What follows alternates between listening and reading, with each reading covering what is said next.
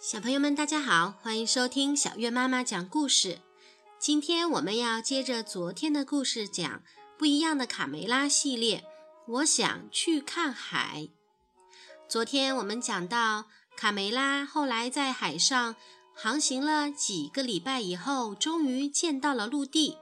那么接下来会发生什么呢？我们接着讲吧。我想去看海下。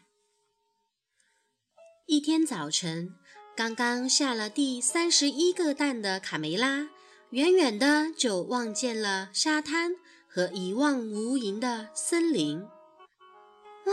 我终于见到陆地了！哦，太棒了！卡梅拉好激动啊！卡梅拉高兴地向岸上冲。这时候，岸上有人看见了他。哦。一只白色的小母鸡，真漂亮啊！它是打哪儿来的？白色的小母鸡卡梅拉走向前，有点胆怯地跟陌生人打了声招呼：“你好，嗯，我叫卡梅拉，我来自遥远的地方。”“嘿，你好，我叫皮迪克。”嗯，我来自那边，来自海的那一边。卡梅拉指着大海。哦，真的吗？从那么远的地方来？嗯，皮迪克，你的毛可真红啊！你也很漂亮，卡梅拉。嗯，来，我带你去见我的爸爸妈妈吧。爸爸妈妈，你们看，我带谁来和我们一起吃晚餐了？为了迎接贵宾卡梅拉，夜晚大家在家里举行了盛大的宴会。哎，皮迪克，嗯，我想问问你，为什么你们这里的鸡屁股上都是光光的呀？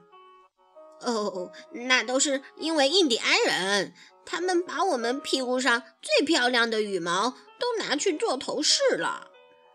卡梅拉，你跟我来，我带你去个好地方。可别让别人发现我们了，真的吗？太棒了！呃，等一下，我可以再拿一些黄色的糖果吗？哦，那不是糖果，那是玉米。喜欢的话，你就多带上一些吧。红色的公鸡皮迪克和白色的小母鸡卡梅拉，他们一边聊一边往前走。皮迪克问：“哎，卡梅拉。”你有兄弟姐妹吗？你家是什么样子的呀？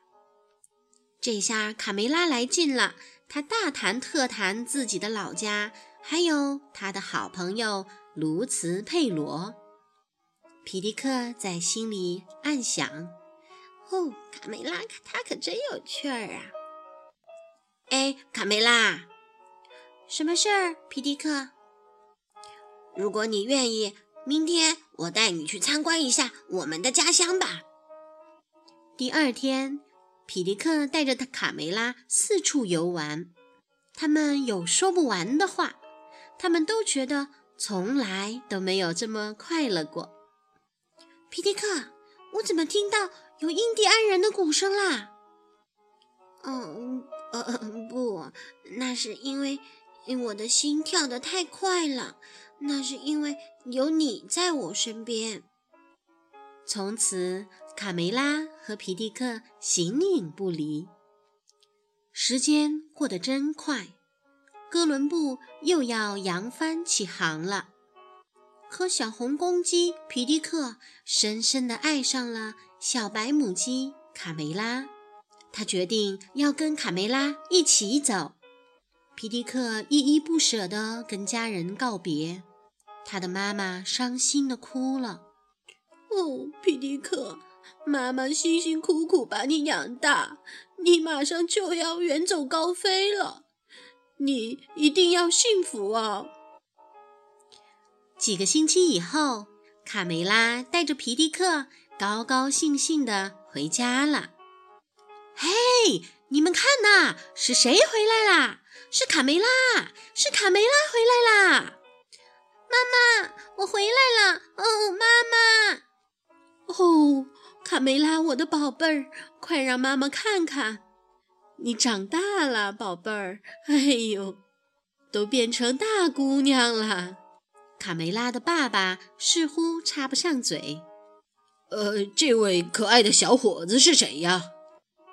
呃，我叫皮迪克先生。哦，欢迎你，我的孩子。第二年春天，卡梅拉和皮迪克生下了他们的第一个孩子，一只很可爱的小公鸡。他们决定给它起名叫卡梅利多。几个月后，卡梅利多长大了，他们俩呼唤着他们的宝贝儿子：“卡梅利多，该回家喽。”再等一分钟，妈妈，我在看天上亮晶晶的星星呢。快回来，宝贝儿，该睡觉啦！睡觉，睡觉，就是睡觉。我才不要跟其他的小鸡一样呢，就只知道睡觉。卡梅利多反抗着。生活中肯定有比睡觉更好玩的事儿。唉，我多想有个星星啊！小朋友们，生活中肯定会比嗯睡觉还有意思的事情。嗯，大小卡梅拉们都是抱有这样的想法，他们总是执着的去追求那些别人不敢想象的事情，比如去看大海、去摘星星、去追回逃逸的太阳等等有趣的事。一路上处处坎坷，历经艰难。但总是逢凶化吉，化险为夷，最后还能收获超乎想象的回报。不一样的卡梅拉系列还有很多有趣的故事，小月妈妈在以后的节目里慢慢的讲给大家听。如果你喜欢这个节目，可以请爸爸妈妈关注微信公众账号“小月妈妈讲故事”。我们明天见喽！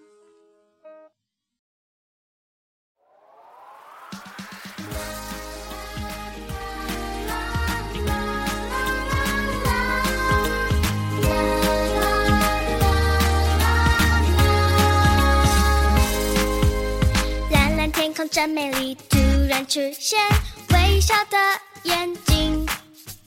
白白云都飞呀飞，悄悄靠近这上面满堂的梦境。微风飘落下花朵，悄悄地说，幸福就要来临。